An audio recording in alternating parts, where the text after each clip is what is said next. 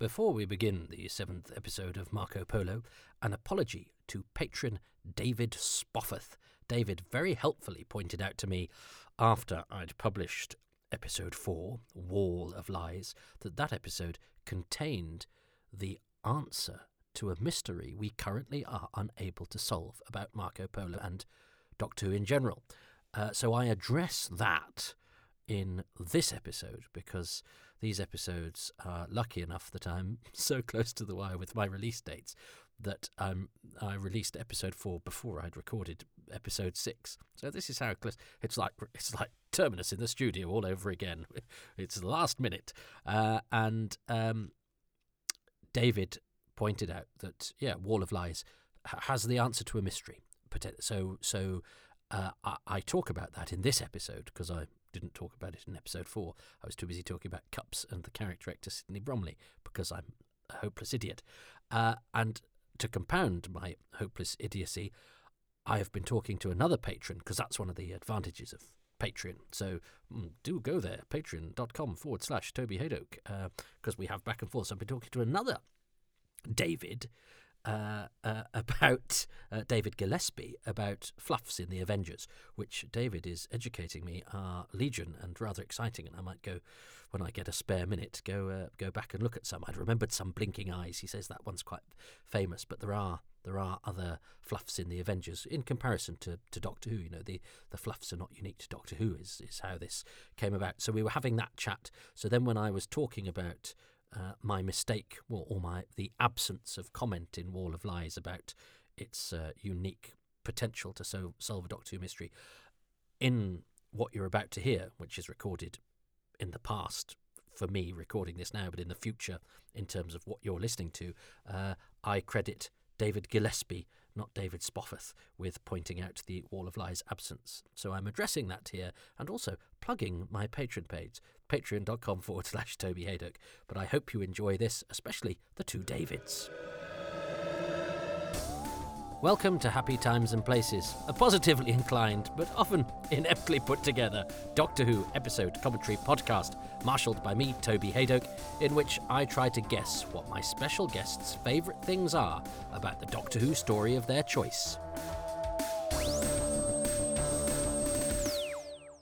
Hello, my name is Jeremy Bentham. I'm very pleased to nominate as my Doctor Who story for Toby's uh, enterprise Marco Polo. Well, welcome back, everybody, to this commentary for Marco Polo, in which I am ably assisted and prompted and inspired by Doctor Who fan of yore, Jeremy Bentham, uh, who wrote the marvellous Doctor Who, the early years book, uh, a repository of some of the most spellbinding and awe inspiring pictures from early Who. Uh, that uh, was a Christmas treasure trove for me when I was a time tot. So uh, Jeremy has been very methodically uh, assessing the various qualities provided by Marco Polo, where I've been a bit more scatterbrained, but that is the nature of these things. So I hope you've been enjoying uh, if like me, sort of rather discovering a, a, a story. As I say, I I experienced a couple of times only, but certainly don't know as well as you know somewhere it's just much easier to you know pop a DVD uh, or or in the old days a VHS uh, into the machine and uh, and watch over and over again. And we've got to episode six. So let's see what that has to offer. I'm going to press play in three, two, one.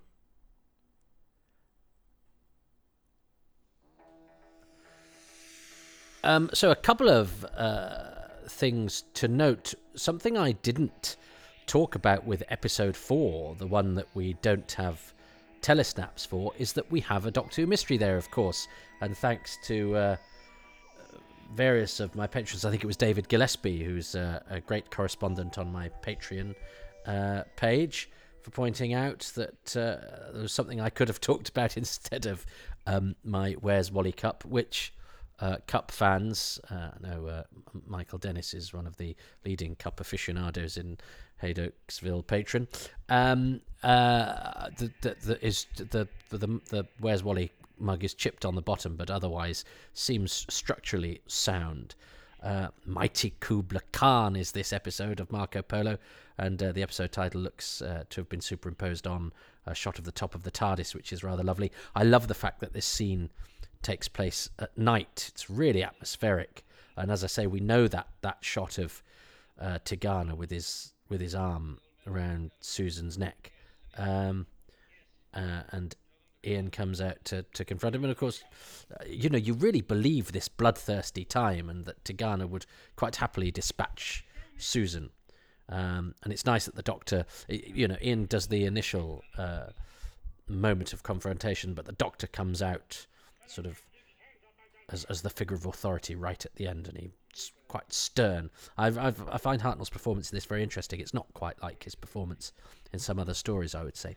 But look, um, Episode 4, I started talking about, and David Gillespie, who pointed out on my Twitter that it is the source of one mystery that we cannot currently, with the resources we have available, solve. And that is, and this is one that uh, I'm, I'm, I'm sure it will appeal to all fans of Doctor Who, is when, because if you look at the closing titles of this episode, uh, Mighty Kublai Khan and, and, Khan, and indeed the episode before, uh, the cast list, font, and credits are center aligned, however you describe it, you know. Uh, whereas for episodes one to three, they are left justified. So, uh, you know, the, the, the, the writing, ers, you know, ers to the left. Uh, and the last left justified that we can see uh, with photographic evidence is the closing titles of episode three and the first centre justified is in the closing titles to episode 5. So, did the justification change? Did John Crockett come in and change it? Uh, and then that just continued to be the way? Or was that just a coincidence and that John Crockett's episode was the last with the left justified? Until we get off screen stills from Wall of Lies or the episodes themselves, we will never know. And I like the fact that we have that little mystery.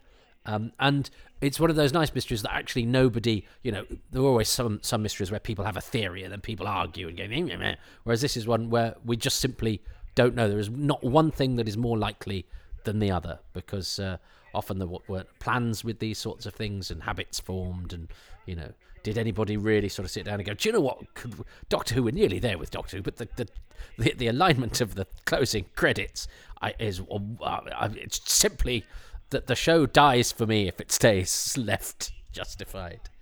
I love this scene between ian and marco two decent men having a face off and ian come episode six I think I alluded to this before and uh, was was talking over a sort of similar scene where they have to establish trust in an earlier episode. But but here, you know, they've been through so much.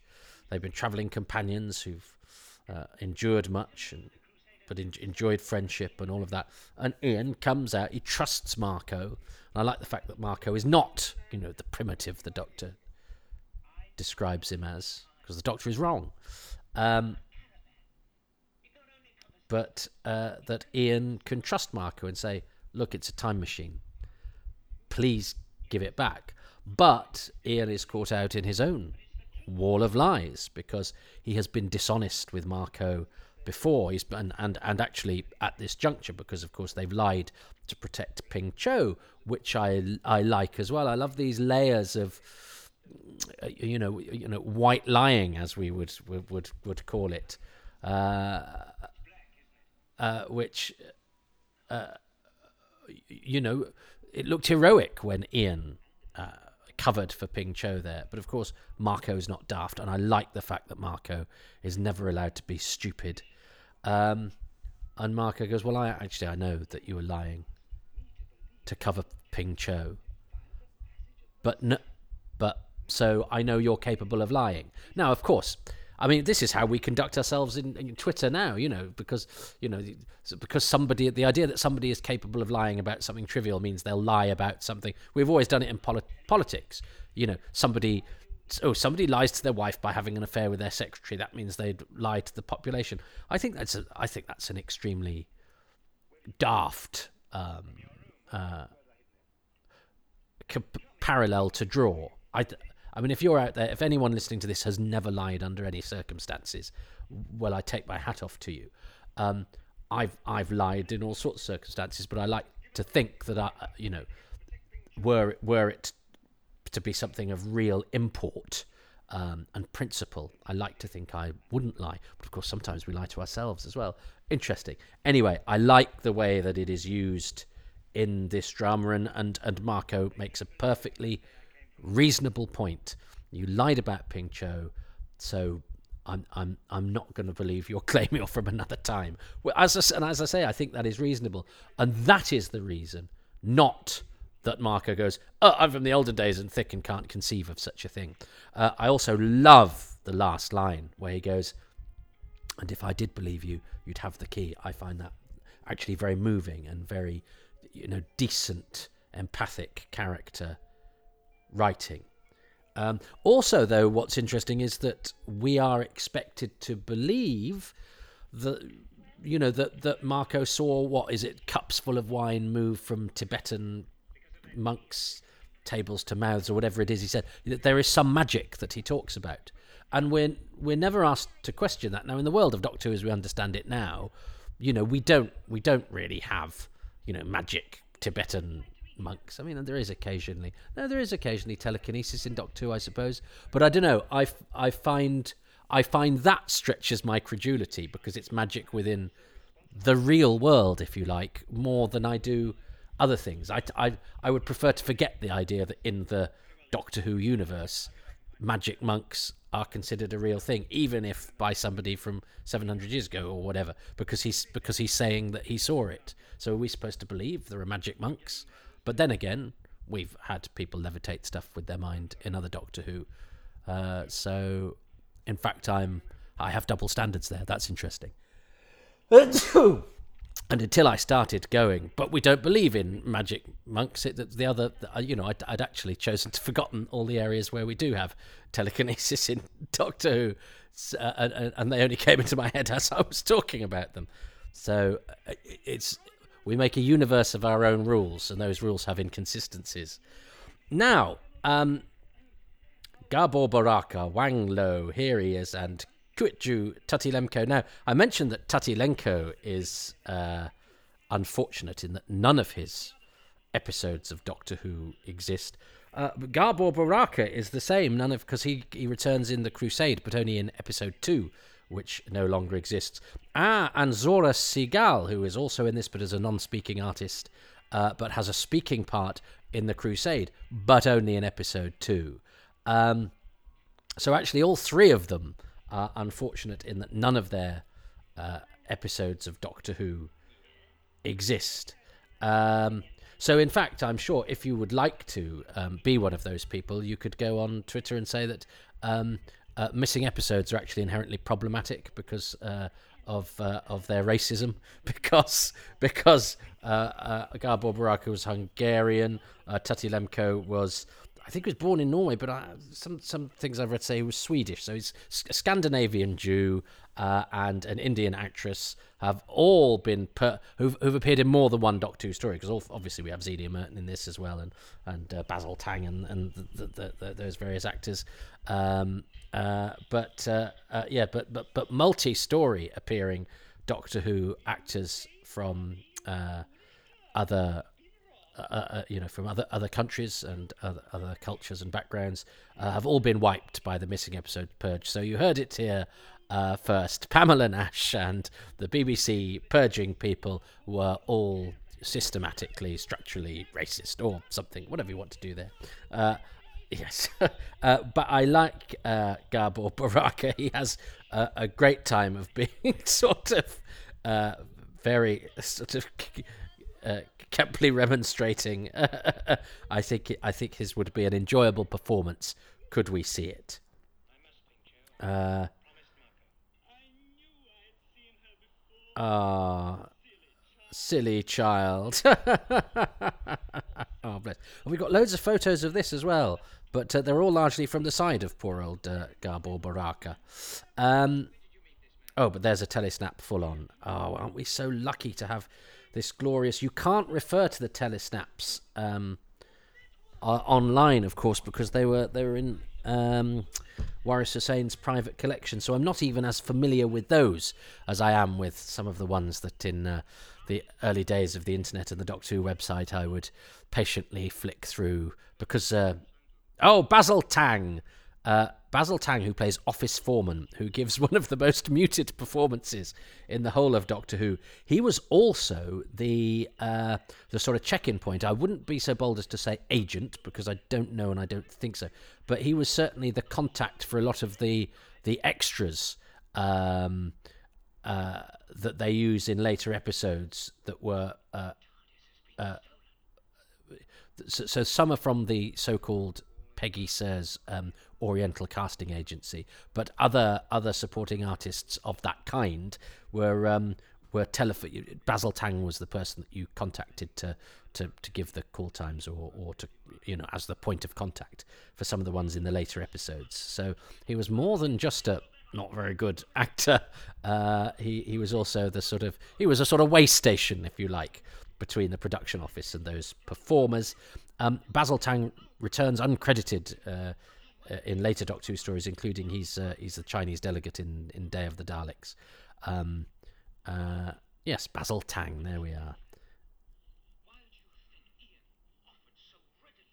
And I and I, yeah, I, I like the drama between all of the people. You know, a lot of this is people talking in rooms, and some of it quite long scenes. I mean, that scene between Marco and Ian was was very long, but I thought it was absolutely lovely.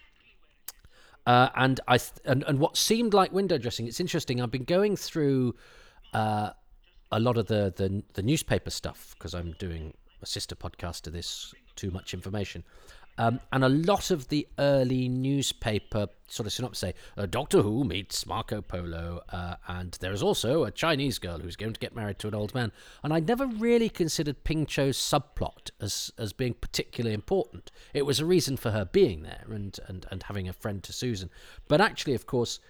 Uh, the, the, when the story needs a couple of extra episodes, uh, actually that that being seeded in as early as it is is very helpful because the reason Ian is now away and finds the TARDIS is because he's gone looking for Ping Cho, who's run away because she doesn't want to marry the guy. Also, that's the, the key issue as well. But but it means that that story impacts on the regular story. It's not just sort of side dressing. You know, you, know, to have a little bit of a subplot for a for a for a, um, a character, a, a one-off character. It does actually impact on on the movements of the main plot as we get towards, uh, you know, our destination and and need need our, our main characters sort of split off and indeed going about the important business of finding the TARDIS.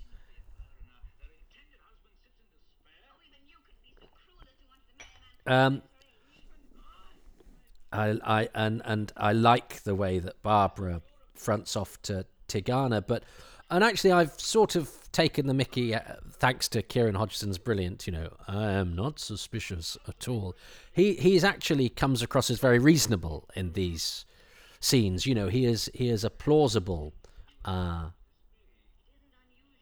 uh, force. You can see you can actually see why Marco will will take him at his word.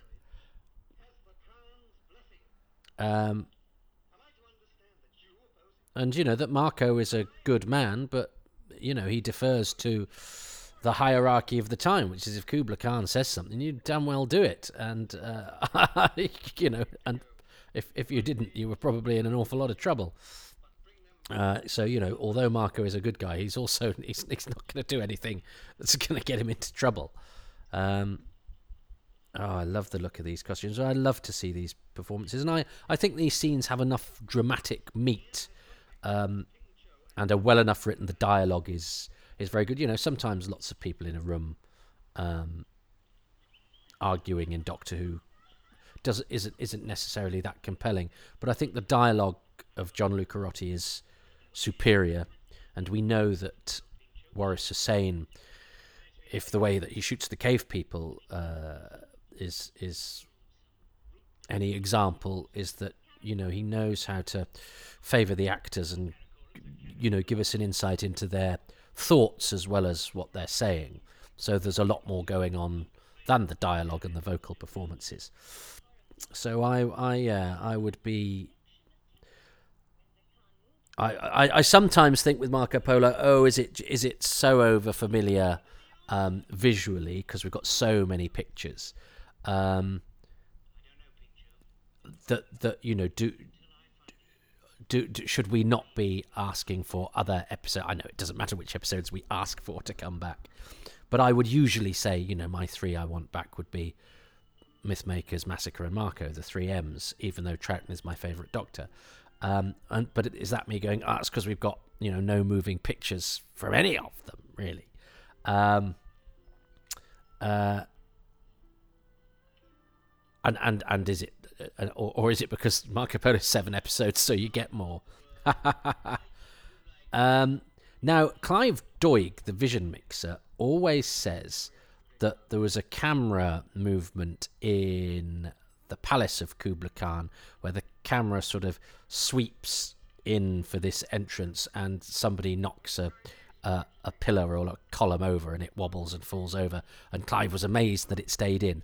Now, we will never know unless we get the episode. I, I, I, I suspect, you know, history and yarn telling have probably uh, exaggerated that, but but there may have been you know a, a, noticeable set wobble, say, or a camera you know crashing into something slightly. We have the we have cameras crashing into stuff, don't we, on some existing episodes? I think if the whole set had collapsed, as Clive sometimes tells it, they they would have done it again. Um, I, I, like the Vizier who just keeps telling them to kowtow. Uh, it's quite funny, and of course this is where um, the story I mean, Wang Lo is is quite funny, and there's and there's there's certain amounts of wit uh, in in the dialogue and in the exchanges, and particularly the characterization of the Doctor.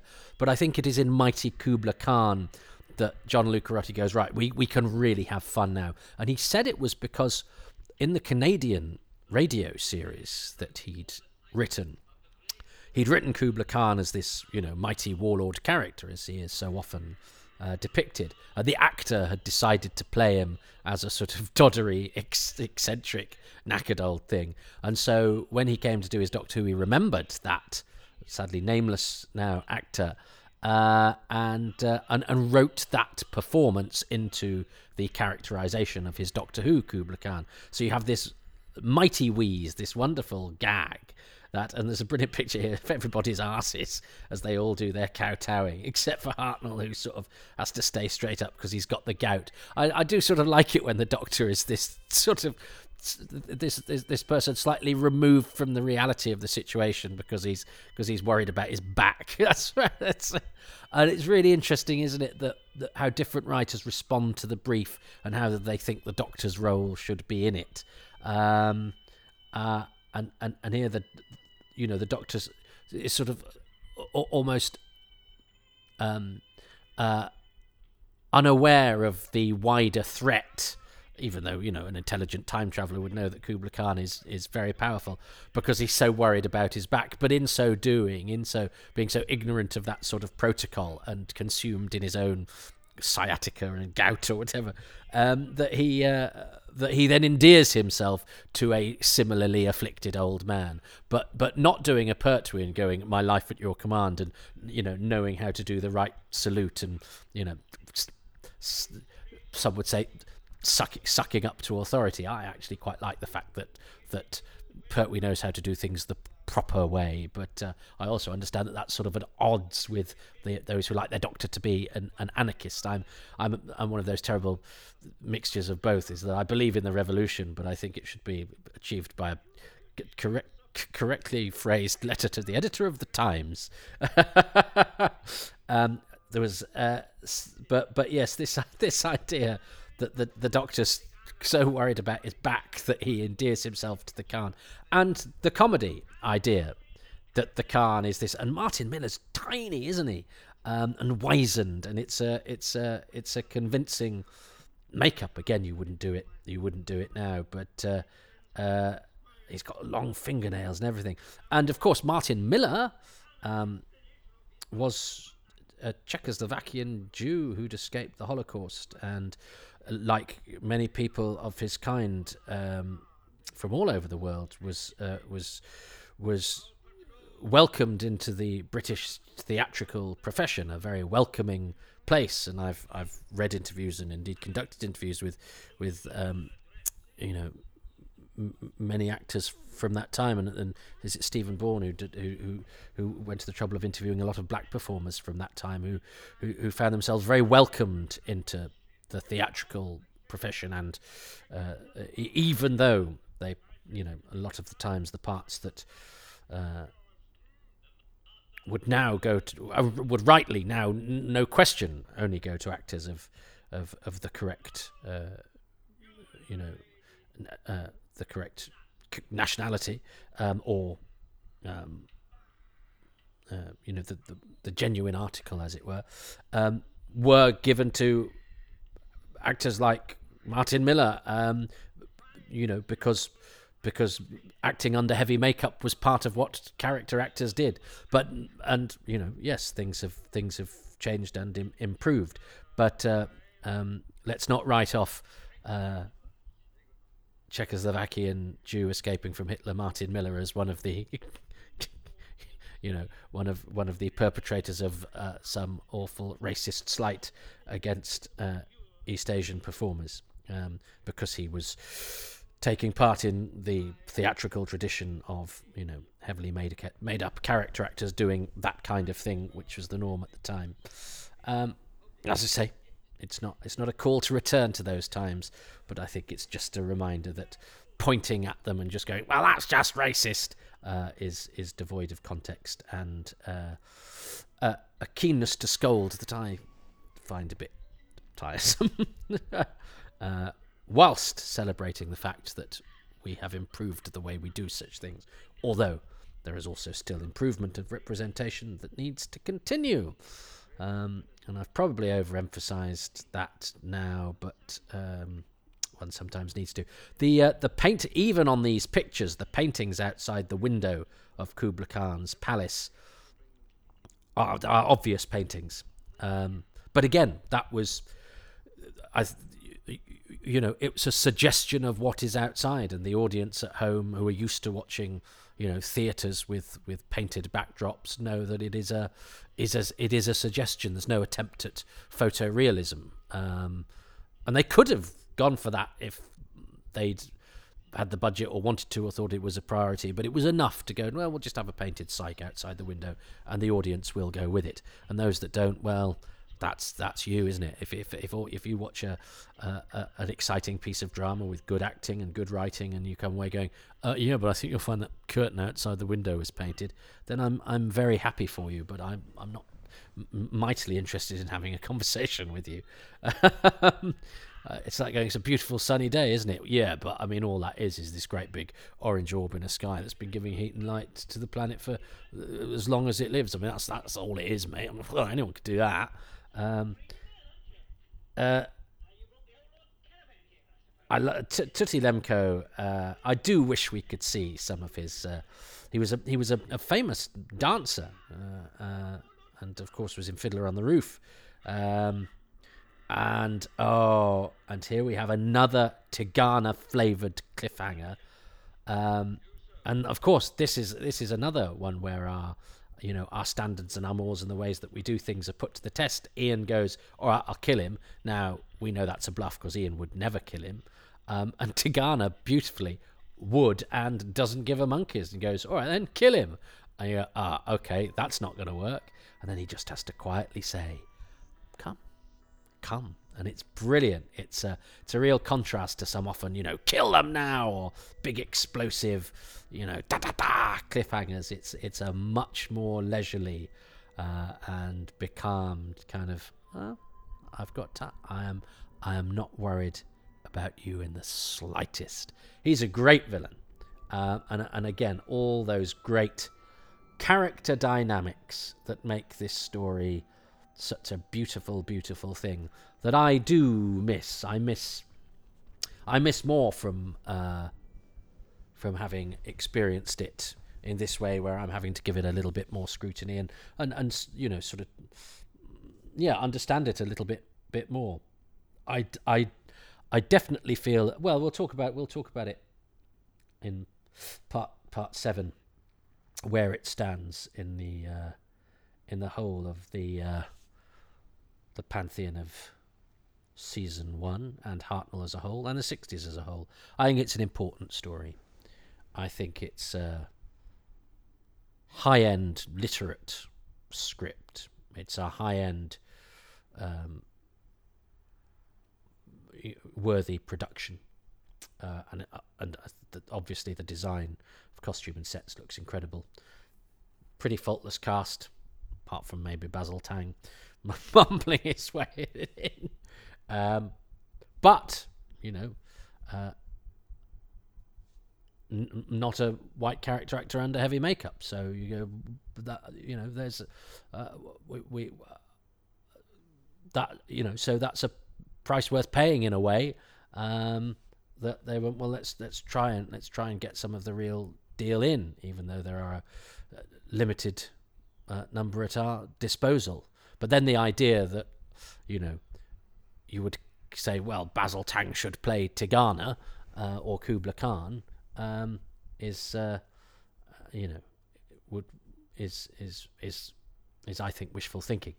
Um, right, I bang that drum quite a lot. Sorry, um, not because uh, well, look, I've I've said it all. I've said it all. You can. Mis- I'm sure somebody could mischaracterize this if they wanted to, but um, but um, please don't because that's I'm I'm not saying the bad thing you could say that I'm saying. Uh, right. Um, I'm going to choose. I think I'm going to choose the comedy. I'm going to choose the fact that at and it, and it's an important element of Doctor Who. And I think we often talk of the arrival of Dennis Spooner as the time when uh, you know Doctor Who realised that comedy was an essential part of its DNA. He certainly was very good at synthesizing the, the comedic aspects of the program with with the you know more dramatic and, and, and all of the other stuff that was that was already in place and uh, and you know people talk of the Romans as being an out and out comedy and perhaps a mistake and it, it, it, that needed reining in a little bit. I love the Romans, but I know so the you know the production team at the time thought maybe we've gone a little bit too far of going for pure comedy here. There's plenty of the Romans that isn't funny and deliberately not funny. Um, but where it's funny, it really goes for the funny, doesn't it? But actually, I, I would say, you know, there's and unlike the Aztecs, which Lucarotti does later, that he's he really he really ladles in the comedy here, specifically with that characterization of Kubla Khan. Although Wang Lo is quite funny too, but I think I think some of that is is Gabor Baraker um, being. Uh, to use Clive Merrison's description of his, his own acting, and I think it's a it's a nice way of describing a particular kind of acting as vivid, very vivid. I like that. I think Gabor Baraker and Tutte Lemkow are both vivid performers, but Martin Miller's characterization and, and the way that Kubla Khan is scripted is is del- is a deliberate bit of bathos. It's, it's a deliberate bit of of, of sort of you know building up. Uh, you know this great all-powerful figure and then the, the gag is he's a, a, guy with gout shuffling in and being all grumpy about it and then that helps the story because that's how he bonds with the doctor and we have the ingenious setup for next week which we'll talk about next week of where the doctor trying to win the tardis back which is uh, delightful and again beautifully done um, so i think yeah the introduction of comedy at this point com- comedy becomes you know we i, I think doctor who uh, you know an essential element ingredient of Doctor Who is its wit. Um, and sometimes it goes too far with the comedy, and sometimes it tries to be too serious. But I think at its best, it is when it goes about its business very seriously, but with the wit of its performers and its writers intact. And I think that is what uh, happens here in Marco Polo episode 6. It is still a serious drama, there is still serious intent in the storytelling, but there is wit in the performances and in the characterization and in this particular element of the story. And it's been deliberately sort of sprinkled in now, maybe because Lucarotti felt they needed a different dynamic six episodes in of a seven parter, um, maybe just because he liked the joke, but it certainly it, it helps and it's a contrast to much that has gone before. It's a new, it's a you know, it's a it's pretty much a new element and a new tone this late in the story, which I think it needs. So I'm going for the sort of comedy slash the wit slash the the, the deliberately um, uh, uh, sort of um, contrasting uh, depiction of Kubla Khan in, in, terms of what we were led to expect and what, what history tells us. Jeremy Bentham will probably choose something like.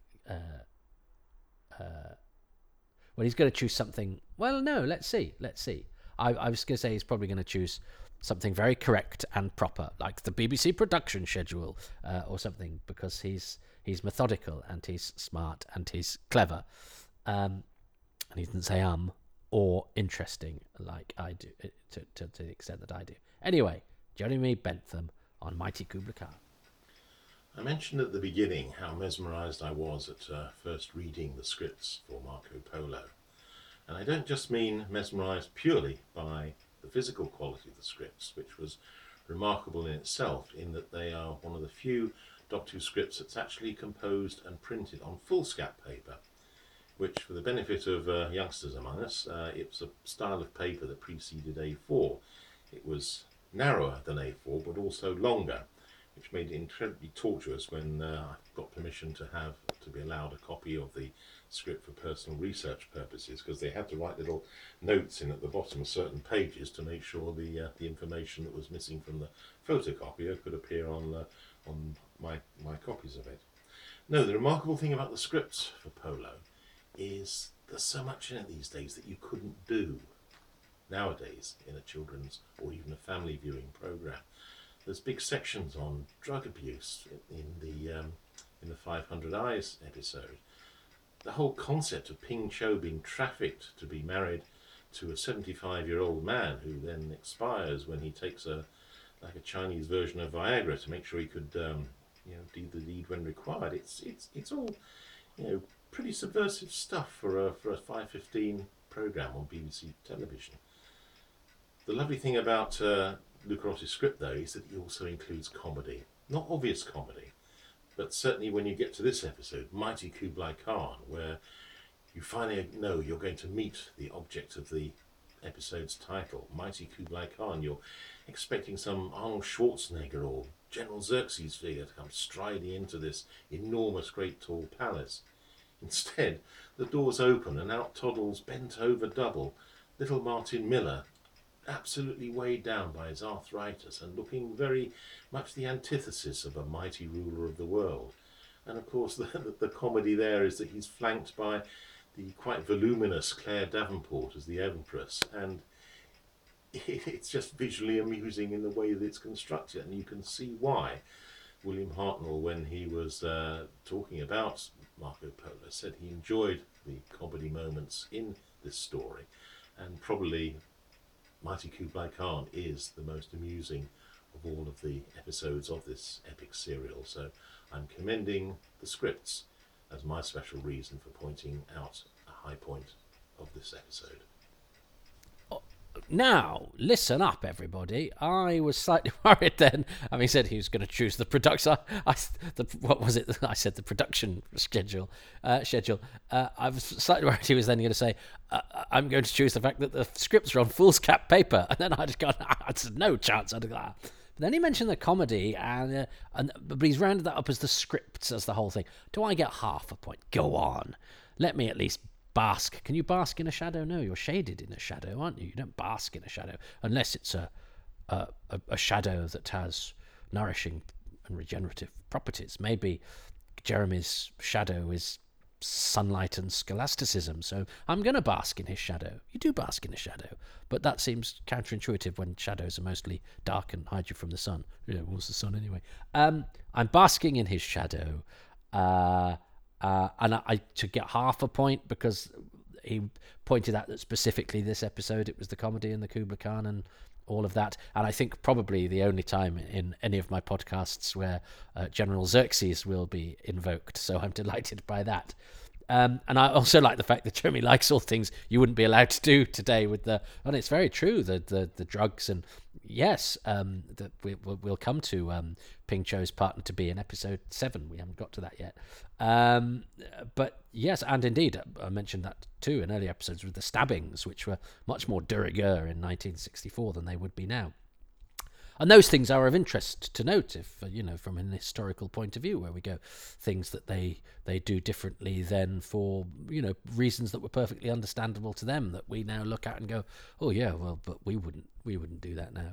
Um, and some, yes, we we are very pleased about, but then some, like you know, trusting the audience t- to be intelligent and and uh, t- taking your time with you know certain things and uh, and certainly I think being a little bit more rigorous about uh, uh, uh about sort of intellectual ideas and stuff um, are, are, are, things that we've lost that you know one rather laments um, and you know I, I always I think any what what I love about Doctor Who is I I don't think it's a children's program uh, well, we know, you know, we have this. We, it's what we tell people, isn't it? When it was never made by the children's department; it was made by the drama department. But it, but it is a kids show. You know, you you you you you, you you're first drawn trip when you're a kid because I think Doctor Who is a is a is a program that is suitable for children, if not being you know when it's written down to to children. Any any children's program that's written down to children commits a sin.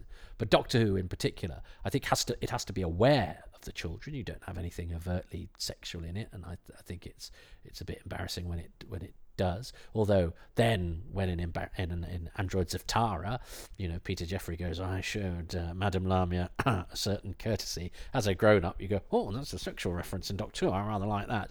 So uh, actually, uh, you, you can have that if you do it sparingly and with wit and restraint. Oh, that's a word we don't hear enough these days. God, I'm turning into a right old, turning it to a right old Puritan. Um, but I think Doctor Who is is at its best when it's mindful of the child audience. So the writers then have to restrict themselves, much in the same way that the, the, you know the, the, visualizers of Doctor Who have to restrict themselves because of its comparatively low budget, so that it has to use its imagination rather than special effects. Sometimes Doctor Who's writers have to use their imagination beyond what you just show to an adult because you have to sometimes be a little bit squeamish about some things because you know that there is a child audience there. And like the lack of special effects or the low budget being a breeder of invention, which I think is to Doctor Who's advantage because necessity is the mother of in- invention and invention makes for a more interesting experience exactly the same with Doctor Who because the writers have to write something that is ex- is suitable for children, is acceptable children's viewing, but is also something that entertains adults without adults having to make too many compromises, which is why so many adults watch Doctor Who and fewer watch Button Moon or, or Tea Bag or or whatever. I, would say you know I say Doctor Who is Doctor Who is a a, a children's program that adults adore. You know, as Gerard Garrett of the Daily Sketch said, and that you know, I, there are certain kids shows I watch, but I, you know, in the back of my mind, it's that these are kids shows. Um, whereas with Doctor Who, I don't, I don't, I, you know, I don't feel I'm watching a kids show, but maybe my psychology is wrapped up in that. So, you know, it's it's interesting to view what was acceptable in a kids show then and what wouldn't be acceptable now, and some of the things that we do now that actually wouldn't be acceptable then. And and some show progress, some do not. Some some just show that things are different sometimes, and that is just interesting. Uh, I find it all interesting, uh, which is why looking back on. Uh, you know, the history of Doctor Who can be instructive and thought provoking and just plain enjoyable, and that's why uh, that's why we do it. Uh, and uh, you know, Marco Polo shows many of these aspects just as much, if not more, than many others. Uh, and having uh, such a an insightful companion along for the ride as, as Jeremy Bentham uh, has made me think about those things even more. And I, you too, I hope. And I hope they've helped you to enjoy a story that doesn't have spaceships or monsters uh, or a lot of the traditional trappings of Who as we understand it today, but is still definitely and understand, uh, you know, and in many of its key elements, very much a Doctor Who story, and actually a really good one at that. So, thank you for viewing and listening, and uh, let's see what happens uh, when somebody uh, admits an assassin to Peking. Not going to be very good news for somebody. Until next time. Take care. Thank you very much for listening to Happy Times and Places, which is presented by me, Toby Hadoke, and my special guest, J. Jeremy Bentham. I'm grateful to him and to the patrons who make these podcasts possible, and they include David Spofforth and David Gillespie, who are not the same person, Jonathan Molyneux, Kevin Murdoch, Stephen, Chris Stokes, Kevin West, Michael Herbert, Dr. Gary Thomas, CM, Andrew Larson, Jeff Edwards, Steve Cunniff, Jace Mayo, Chris Williams, Luke Atkins, Pete Adamson, John Arnold, Kevin Ashelford, James Bell, David Bickley, Will Brooks, Rick Byatt, Gary Byrne, Robin Bland, Alex Kafajoglu, Paul Carnahan, Andy Case, John Curley, Mark Dakin, John Elledge, Sam Estirem, Gary Gillett, James Gould, Lisa C. Greco, David Green, Fraser Gregory, Paul Gregory, and Dave Hoskin. The music is by Dave Gates, the artwork by Dylan Patterson. If you would like to become a patron, then you would know what it's like to uh, wait for the release of the latest episode. As I record this, I normally release episodes for patrons at one minute past midnight. This episode was due to be released 15 minutes ago. I mean, look, it's not, I don't guarantee it, but it's just what uh, but what people are used to. So I'm not breaking any laws. I, I, I'm not in breach of contract. However, I'm recording this now as my uh, other half sleeps, and I have to say, occasionally makes a snory noise. But uh, I, I, think I'm insulated enough from that to spare her blushes. Um, uh, to record this sort of slightly sort of voce and in the dark because she's, she's fallen asleep in front of the Swedish drama that we're watching, which is called Before We Die. So uh, I had to wait uh, until after she'd uh, fallen asleep fully to record this and then whack it out for patrons who pay from £3 per month and they get bonus material, they get extra releases, they get uh, advance releases. So they are listening to this, or, you know, six six months in advance of you lot. So even if it is 15 minutes late, uh, it's it's it's six months minus 15 minutes before you've got it. Uh, and uh, yeah, the Happy Times and Places at least six months in advance, and they get monthly AMAs. And there are other things as the tiers go above the three pounds, but most things are available at the lowest tier because I don't like withholding things really. But you know, the nature of the beast is that you have to lure people up the ladder. So I do it with the odd trinket, but you know, you you get pretty much everything essential at the lowest tier, and you can even get a ten percent discount on that if you go for a year in advance. Uh, you can also do the Ko-fi option, which doesn't tie you into a monthly payment. Um, uh, it doesn't get you any of the bonuses, unfortunately, but uh, it is a way of you to, um, you know, to help support these financially and to keep them ad-free. I mean, I'll be honest with you, unless I'm, you know, really in in, in dire dire straits, um, uh, I I won't be putting adverts on this. But um, uh, uh, throw, throwing me the odd copper that justifies my decision to do that, rather than have me not do it on a point of principle and and feel foolish. Uh, but look, I know times are tough, uh, and uh, uh, you know I know it's not very becoming to uh, hold out my hand. So I hold out my hand mostly in friendship and gratitude that you listen to this stuff. But if you enjoy it, and I hope you do. Uh, I'm, I'm always you know happy to receive feedback if you say it nicely. Um, but uh, also, if you could go on all the social medias and make nice noises about these, uh, and if you could give them a five star rating everywhere you can, it really helps to get the word out there about these and to leave some nice lines of review. That really helps to get other people to notice these and listen to them and hopefully like them as well.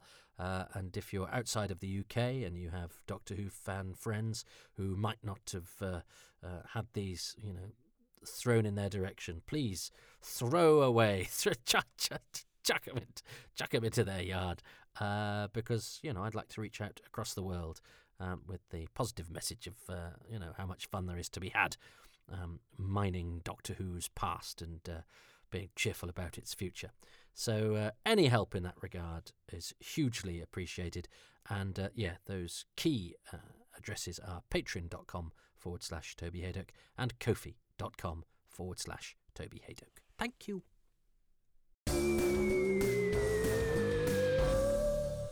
Oh, yeah, and there's social media. Uh, these are on Twitter at Hadoke Podcasts. H A D O K E is how you spell my surname. Well, it's how I spell it. I wish everybody else would. Um, I'm on Twitter at Toby Hadoke. My comedy club, XS Malarkey, is on Twitter too, at XS Malarkey. That's an X, that's an S.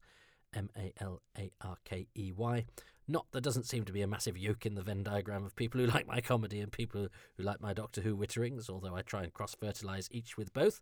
But um, eh, you know that yeah, XS is is just a nice comedy club every Tuesday in Manchester at 8 p.m. Please do tell your friends about it, and we do a monthly show on Twitch the first Sunday of every month. Uh, well, when we can. We've had a few blips lately, but whenever you go up there, there's an archive of performances from when we were forced online during the plague, but uh, we turned that to our advantage by getting acts from all over the world to do their best into their computer screens at home whilst uh, all our doors were locked and the pandemic raged outside. And we got some brilliant acts, um, uh, you know, uh, multinational, international.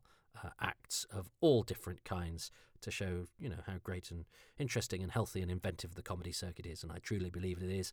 And I work at its grassroots, you know, all of the time, and I'm I'm pleased to spread the word about that as well. Live comedy, can't beat it. Although, given the choice between live comedy and w- watching the returned episodes of Marco Polo, I'm, I'm I might temporarily rescind that statement, or at least put it on hold, or do what most people do and pretend I never said it ever and double down when people confront me with the evidence. Welcome to the modern world.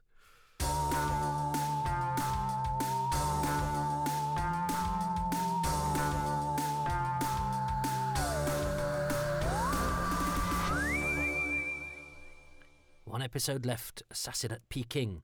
Now, I've seen pictures of a film can that had Assassin at Peking on it. Did one of those turn up? Uh, I don't think it was one of the ones that was a fake. I think I think the film can turned up and uh, something else was in it. Um, I haven't alluded to it. I've done the commentary for Assassin at Peking. I, I record the closing credits and whatever this rubbish is.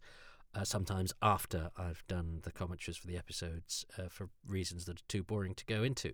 Um, so I, I, haven't mentioned the the film can, but so I mention it here just because it might be a reminder to people. Go, oh yeah, I've seen those pictures. Um, I think the story was behind it was that it turned up in Australia and had nothing in it. But I also know there are film cans that have been fakes that have turned up now and again because some people who've got nothing better to do think that faking the possibility of a missing episode turning up is presumably better than whatever it is else they might be able to do when they're on their own.